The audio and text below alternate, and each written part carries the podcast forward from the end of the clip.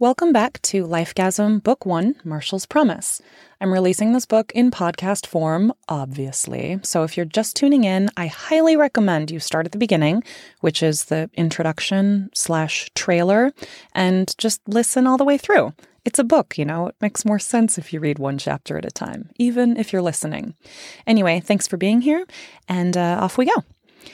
Lifegasm Book One Marshall's Promise, Chapter 7 privilege.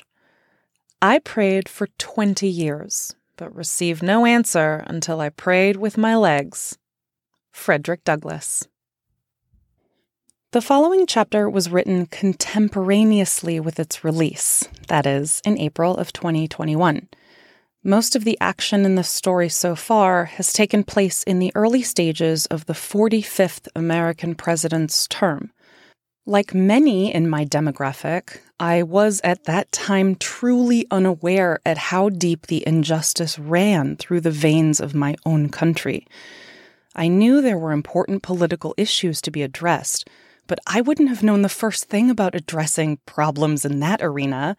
It wasn't my calling to run for office, or even to join a nonprofit at that point.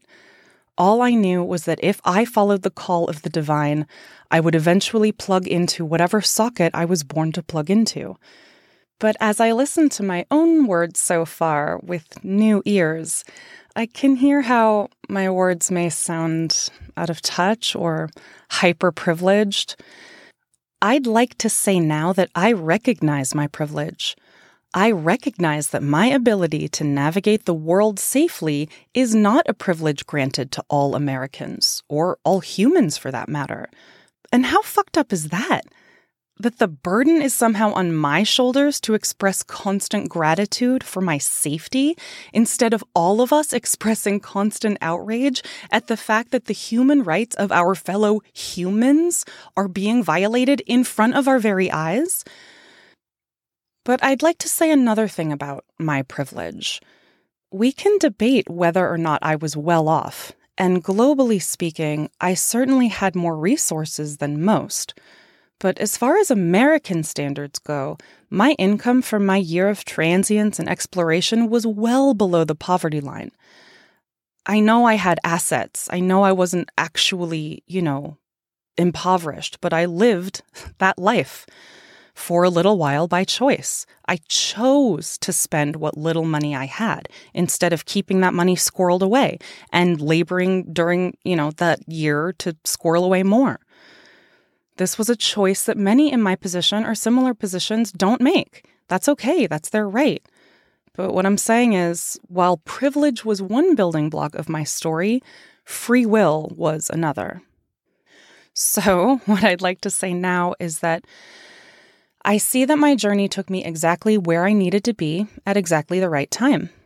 I wandered the world for about a year in this pre COVID stage, right? Like just choosing gratitude, not even knowing to be grateful for the, for the triumph that is human collection.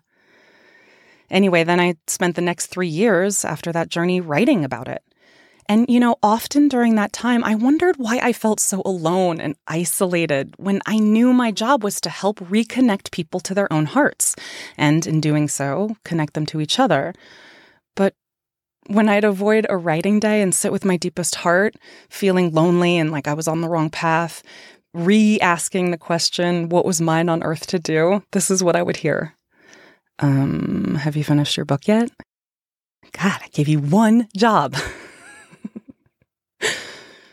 So now that the book is complete and I am releasing it in standard Evie Wallace unconventional fashion as this very podcast, it occurs to me that the time I spent wandering and wondering and writing were merely placeholders, giving me something to do until I got here, right now.